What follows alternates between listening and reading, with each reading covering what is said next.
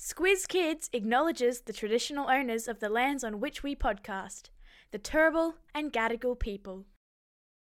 Squiz Kids! It's your daily news fix. Fun, free, fresh.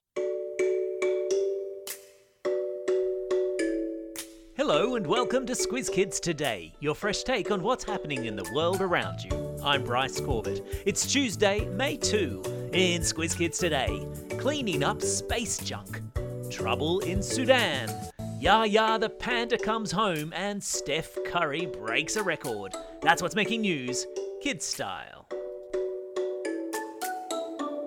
The Lowdown. When it gets dark tonight and you've eaten all the veggies on your dinner plate and helped to clear the table and pack the dishwasher, I want you to pop your head outside and peer up into the night sky.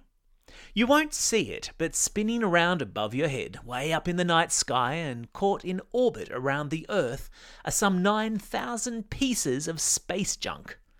Broken down satellites, discarded bits of spaceship, the remains of scientific experiments that humans have sent up into space at some point as part of our bold push to explore the galaxy.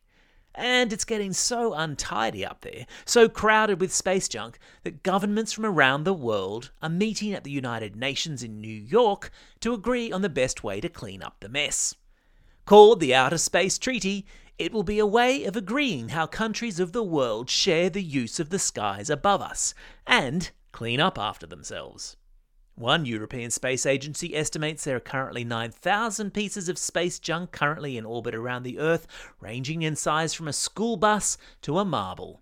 And at the current rate at which we're sending stuff into space, there could be up to 30,000 pieces of space junk by 2030. I've stuck a link to a graphic in today's episode notes showing the extent of the problem. You've heard of the Clean Up Australia campaign, right? Well, let's call this one the Clean Up the Cosmos campaign.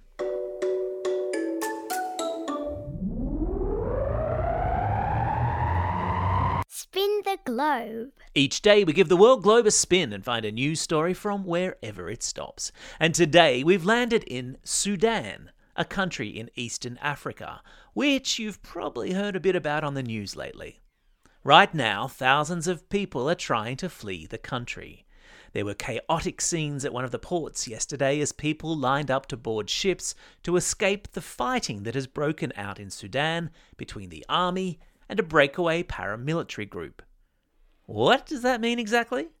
It means the two heavily armed groups of people are fighting over who should run the country. And millions of innocent Sudanese and foreigners living in Sudan have become caught in the crossfire. There's a big Sudanese population here in Australia. Lots of you probably know Australian Olympic champ Peter Bol. His family is from Sudan. And Socceroo Garang Kuol, as well as Western Bulldog Buku Khamis, and his AFL playing buddies Majak Daw, Fremantle's Michael Frederick, and Mabior Chol all have family in Sudan. Here's hoping it all settles down soon.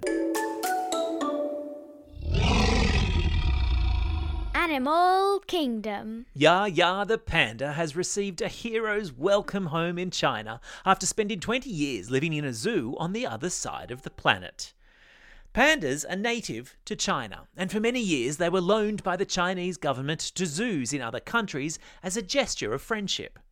Before returning to the Chinese city of Shanghai and being met at the airport by adoring crowds this week, Ya Ya lived for two decades at a zoo in Memphis.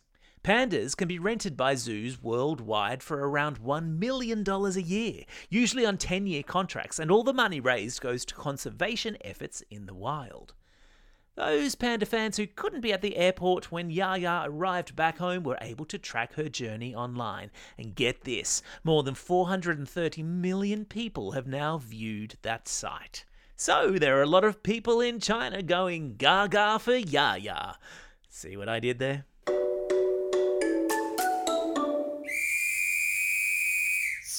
Time. Is Steph Curry the GOAT? That was the question being asked yesterday after the NBA basketballer scored a record shattering 50 points in the Golden State Warriors' defeat of the Sacramento Kings. Curry's 50 points set a new record in the history of Game 7 of the playoffs, beating Kevin Durant's 48 points against the Milwaukee Bucks two years ago. So, what in the wide, wide world of sports is a playoff? In the NBA, America's biggest basketball competition, the teams that are top of the table play each other in a best of seven game scenario. Going into yesterday's game, the Warriors and the Kings were three games apiece, making the Warriors' victory and Curry's role in it even more exciting. And speaking of exciting, the Warriors will now face the LA Lakers, meaning Curry will come up against none other than fellow basketball superstar LeBron James. Now, that will be a series of games worth staying up late to watch. Time for the quiz. This is the part of the podcast where you get to test how well you've been listening. Question number one Olympic sprinter Peter Bol's family come from which African country? Yeah, that's right, it's Sudan. Question number two Pandas are native to which country? Yeah, you got it, it's China. Question number three What team does NBA superstar Steph Curry play for? Yeah, that's right, he's with the Golden State Warriors. Shout